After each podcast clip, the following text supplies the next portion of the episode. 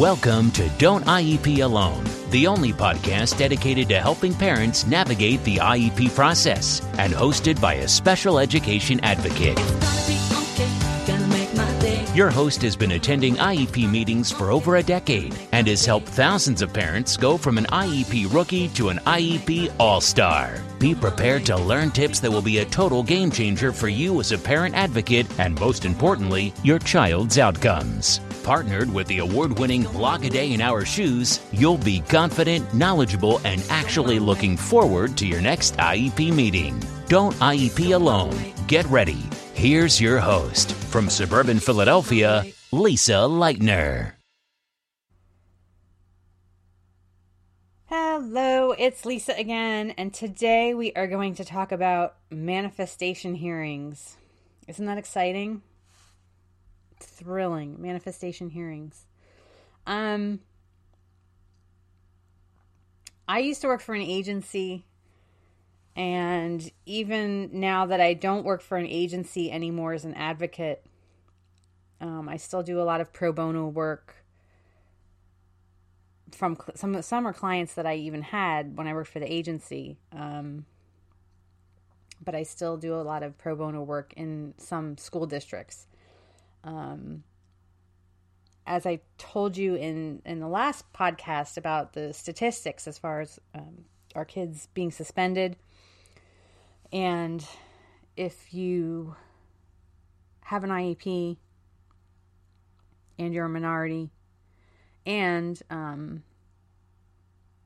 if you live in certain socioeconomic levels, i.e., you live in poverty, um, you have a, a, really high chance of just being suspended. Um, the, the cards are just really stacked against these kids. And so that is the population that that my agency served. And some districts were particularly more notorious than others, and I still work in a lot of those districts. Anyway, my point is as an advocate, I have attended more manifestation hearings than I ever dreamed I would be attending. I just thought um, when I was learning and training to be an advocate, and they talk about manifestations and manifestation hearings and suspensions, I just I got into this because I thought I was going to help families like my own and as I as I progressed, as far as my one-on-one advocacy, um, and, and the clients who I serve directly, I end up my my niche has really been families who I call thrice marginalized. Um, they're obviously a family living with a disability. Many times they're also a minority, and the third margin marginalized population is that they live in poverty. But you know what? Moms are still moms. And when I talk with these moms and meet with them, you know, we're all, at the end of the day, we're all just moms trying to help our kids. And, but when you live in so many segments of a population that's been marginalized for centuries, you don't feel like you have a way out and um but their determination isn't any less their passion for their kids isn't any less their desire for justice and for their kids to be treated fairly and equally isn't any less um and some of these women are really amazing and it amazes me that you know they work two or three jobs and they're still managing to to do all this um but anyway i have been to dozens and dozens of manifestation hearings, unfortunately. Get out, not while you're driving, if you're listening to me while you're driving, but get out your procedural safeguards booklet. Look for it online. If you don't have it, Google it by state. And read the section on uh, discipline and manifestation hearings for the most part, the general rule is if your child is suspended for 10 consecutive or 15 cumulative, that is when the team must do a manifestation hearing. Or different, and again, this is another one of those things where different states um, and different places call them different things. We used to call them, when I worked at the agency, we called them MDH for manifestation determination hearing. Some people just call them manifestation hearings. Um, but basically, what it is, it's a it's a hearing, and then and then then there's that word hearing. Um, that scares people, right? Oh, I have to go to a hearing. Um, but basically, it's up to the team to decide if this suspension worthy behavior that the child exhibited if it was a manifestation of the child's disability. And if it is, you know, what, what are we going to do about that? My first bit of advice that I always give parents, and I get it, you're stressed. Um, I know what it, I, I know that feeling you get in your stomach when your phone rings and it's the school. I know that feeling. I know it too well. Um, and that's because of my son's seizure disorder in fact, it just happened yesterday. And, and like now the first thing they say is, "Oh, Mrs. Lightner, he's fine. I just wanted to know this," you know. But I know that that sense of dread that you get in your stomach when you see the school call you. And then if it's, "Oh, he's been suspended, blah blah blah, you have to come get him." In many cases, you're being called away from work, right? So now you have to ask for time off work. That's stressful. Your time away from work um, you know, sure, lots of people have understanding employers, sympathetic employers, but it's kind of, there's still that stigma attached to kids who get suspended. You know, oh, you, oh, she has the bad kid. She must be a bad parent then. She must not be disciplining him at home because he gets suspended all the time, right? It's mom's fault. So there's that stigma attached to it. So you might even be lying to your boss at work to leave work early because you're embarrassed of the truth. There's just there's a lot of negative emotions surrounding your child being suspended. On top of that, you know, you get to the school and many times it's chaotic. And the best advice I can give you is that, and I, I know you're like, you know, at Lisa, shut up. Um, but you have to, if you take 30 seconds in the car or whatever you're doing, but you have to center yourself and calm down. And I know that's like the worst advice that you can give to a stressed out person is to tell them to calm down. But you need to proactively determine that you're going to go into this situation with a level head because it's chaotic, it's stressful, you might be embarrassed, you might be in a hurry to get back to work. And I've seen parents in their haste just kind of sign anything that was put in front of them.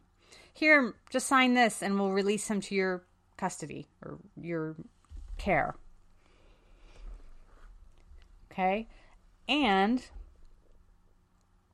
the things that the parents have signed, I've seen them, I've seen parents sign, in some cases, it's a PWN or a NOREP with a placement change. I've seen it be a form where you're waiving your right to a manifestation hearing. I've seen all kinds of crazy stuff. And yes, um, we have taken this, not me personally, but I was part of a group um, who was testifying and interviewing with the Department of Justice on some of these issues. I mean, that's how far we took it, and that's how egregious. I mean, this one district or so, some of these districts were the worst of the worst. Um, and it was a systemic problem where they were just constantly suspending kids, and the mom would go to pick them up and here, just sign this and they were just signing away their rights to all kinds of things and agreeing to um, alternative education placements and stuff like that. And like I said, um, a a class action complaint is in the works as high up as the Department of Justice for some of these districts. So, um, not every district is this bad. I'm just telling you that it can happen. And little old me, who lives in suburban Philadelphia, has seen it happen many times. And that's just kind of, um, it's just kind of amazing to me, and not amazing in a good way. That, you know, I'm just the suburban mom trying to help people with their IEPs, and I can't believe how many injustices I've seen occur in my own county. Okay. So you have to be level headed going into this. And you're going to take the time to read whatever is put in front of you because chances are, okay, oh, here, sign this, and then you can take them home. Read it. Please read it. Okay, you have to learn how to keep your feet under you. You have to be methodic about this. That being said, sorry, taking a sip of water. That being said, if you're listening to me right now and you're like, oh my God, I just signed something like that, don't panic. Um, it's not as clean. It's a messier way to go about things. but what you need to do is do an email to anyone and everyone involved in the situation and just tell them, hey, when I came to pick up my child on such and such date, um, I was upset and I was under duress due to the stressful situation, and I am now rescinding my agreement to and rescind whatever it is that you signed and agreed to and ask. I do wish to have a manifestation hearing. I do wish to have an IEP meeting. I am requesting that he or she have a new FBA performed. Okay, so don't panic if you're saying, like, oh my God, I, I signed that. What do I do? I signed it. Um, rescind it. Like I said, it's a little bit messier it's much cleaner to read it while you're standing there. And if it's, you know, if it says right there on that form, and, and I, you know, I'm pretty sure I have copies of some. I should look for them and post them online. Um,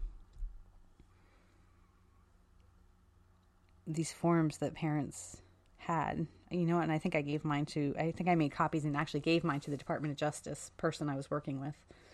Um, if it says on there, I'm waiving my right to a manifestation hearing, you just, you're to have to look them right in the eye. And, oh, no, I don't. No, I'm not waiving a manifestation hearing. I want this to occur. So go ahead. Okay, let's schedule this. Okay.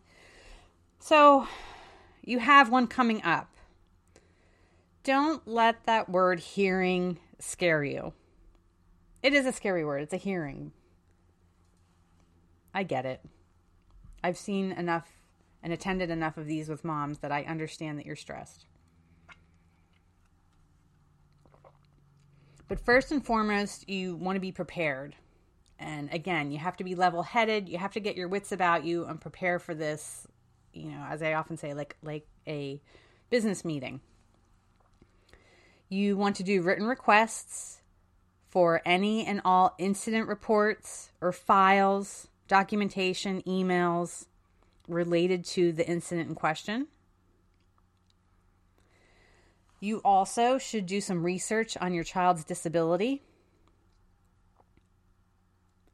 Okay, you want to gather lists that, you know, and please pick reputable sources, you know. Um, none of this woo stuff or essential oils, that kind of nonsense. Um, but you want to gather, you know, what are signs and symptoms of your child's disability? You know, one of the classic hallmarks of ADHD is impulsive behavior. Okay? You want to make sure if your child has if your child is easily swayed by his or her peers, you know, there are those kids who they just want to be liked They struggle so much so- socially, and it, it it's painful to watch. You know, and those are the kids that just get sucked into doing really dumb things because they think it'll make other kids like them. Okay, you want to bring that kind of documentation. You want to be able to show that the behavior was a manifestation of the child's disability.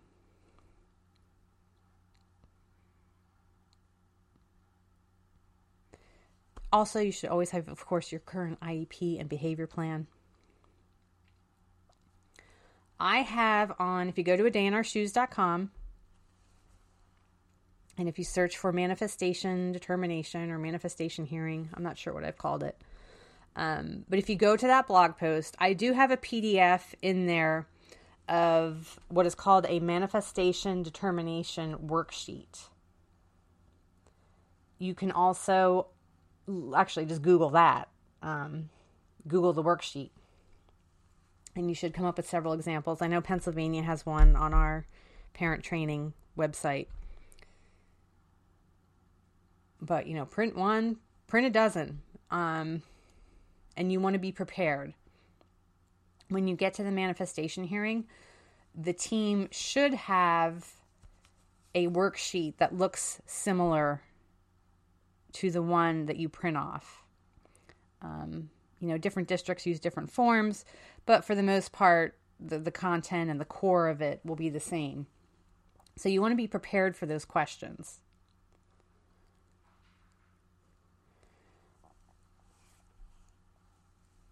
You also want to go to your school district's website and look for the discipline policy and, and in particular you know look for the discipline policy regarding whatever the behavior was um, that your child did. You know so if it's smoking um, you want to look up your school district policy on what happens to kids who are caught smoking. You want to make sure that your child was not punished more severely than his or her non disabled peers. So, using that smoking example, um, you know, let's say the school district policy says if a child is caught smoking on school property, the first offense is a one day in school suspension, and your child received a three day out of school suspension. Why is that? Why was your child punished more severely than what the policy calls for? So, those are the kinds of things you want to look for when you're looking at discipline policy. When you go to a manifestation hearing, um, you can bring people. You know, Pennsylvania has wraparound behavioral health services and I think like just about all of my clients have wraparound. Um, and you can bring your wraparound people with you. So if it was applicable, I certainly would bring my, my son's home BCBA to this. Um, it's just not likely. I, I just, you know, people go, well, can I bring the doctor? Can I bring a psychiatrist? You can it's just not likely. It's very difficult to get those folks to leave their office um, for an afternoon or an entire morning or, you know, things like that. So you can, you can bring anyone. When you get there, I mean, like I said, they're going to have their determination worksheet filled out, or it might be blank and they say we're going to fill it out together as a team. And you're just going to go through all those questions. Okay. You also want to make sure, like I said, that you have your child's IEP and behavior plan. Because I have had a few clients who they have a one on one aid with them for behaviors, among other things, but the one on one is assigned to them. Part of their duties is, is to assist with behaviors. And either the one on one called out sick and they didn't have a sub, or the one on one went to lunch. And oh, guess what? The child acted out. Well, that's why they have a one on one. Who was responsible for the child at the time of the behavior.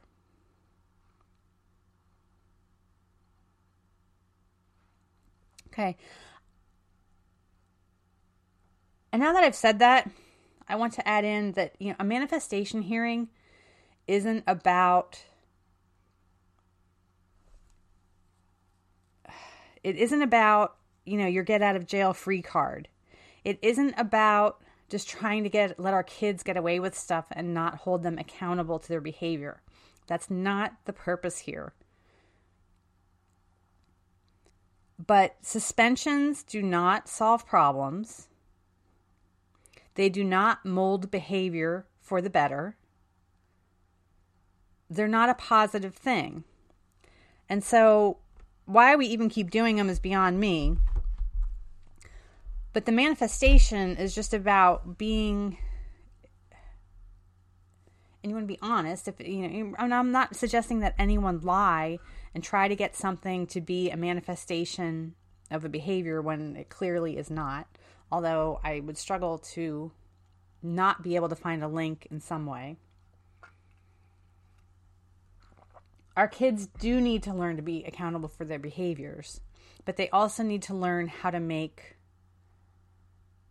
good decisions. I had a client one time, um, and she had pretty much experienced in her lifetime, and she was 16 or 17 when I got her. Sorry, I know this is running long, so I will wrap it up really quick. She had been abused. Parent, I believe dad had been murdered. Mom was in and out of jail a lot. Mom had some real addiction problems, and she would bring men over to the house to buy and sell drugs, and she would let these men molest the child.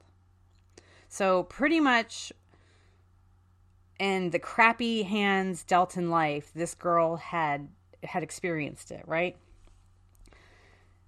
As a result, she acted out a lot. I got her as a client when she was 16 or 17, and I had to go to court with her one time, and that was just as a support person and as a character witness. And it was seriously like something out of a movie because this judge, or, and, and actually, what's even worse is that in this type of court, they don't call them judges, they call them masters, right? So you have this it's it's it's it's sadly comical.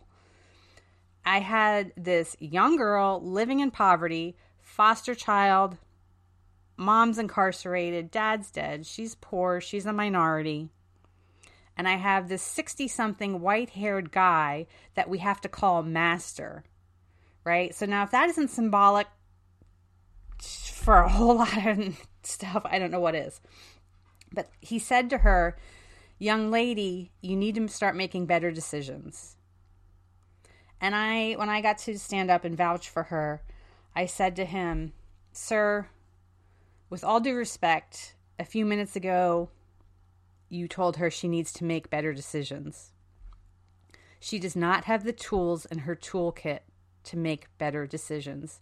I said, You asking her to do that is the same as if you would ask me right now to go build a house. I said, I don't have the tools, nor the resources, nor the knowledge to go build a house. I said, she needs supports because they were going to throw her back into juvie. She had been suspended so many times and blah, blah, blah, blah, blah. And this was a violation of her probation because um, part of her probation was that she was not to get suspended from school again. But and I said that to him, and I was shaking while I said it because I'm like, oh my gosh, I can't believe I'm actually um, speaking up like this. But it was just such an injustice because we were expecting behavior from a child who literally had an empty toolbox. She has no tools in her toolbox, and people are just expecting her. You know, and then you add on learning disabilities and mental illnesses on top of that, right? And then people just expect her to act right. Like, are you kidding me? Anyway, that's what a manifestation is about. Is about we want to hold our kids accountable to their behavior, but only when we know that they can perform the skills, only when we know that they have the skill set to do so. Okay? So, anyway, you get through the manifestation hearing, you ask all these questions, and basically, there's no real defined process for this.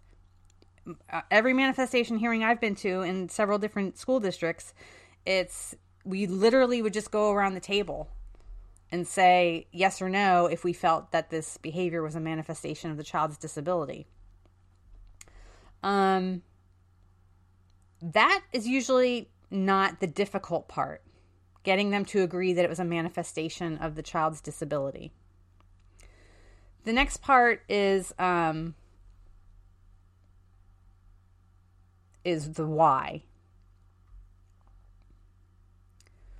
And one of the questions um, on the form is, um, oh gosh, I wish I had one in front of me.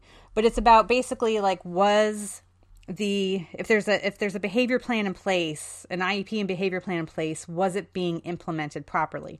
So basically, what you're asking the school to admit to in writing is that they weren't following the IEP or behavior plan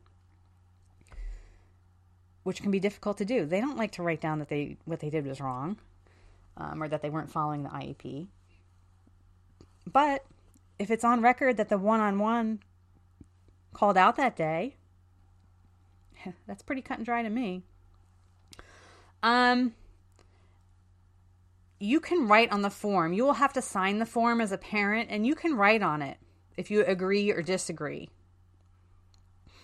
If you disagree with their decision, Ask them what the appeals process is and pursue that. Um,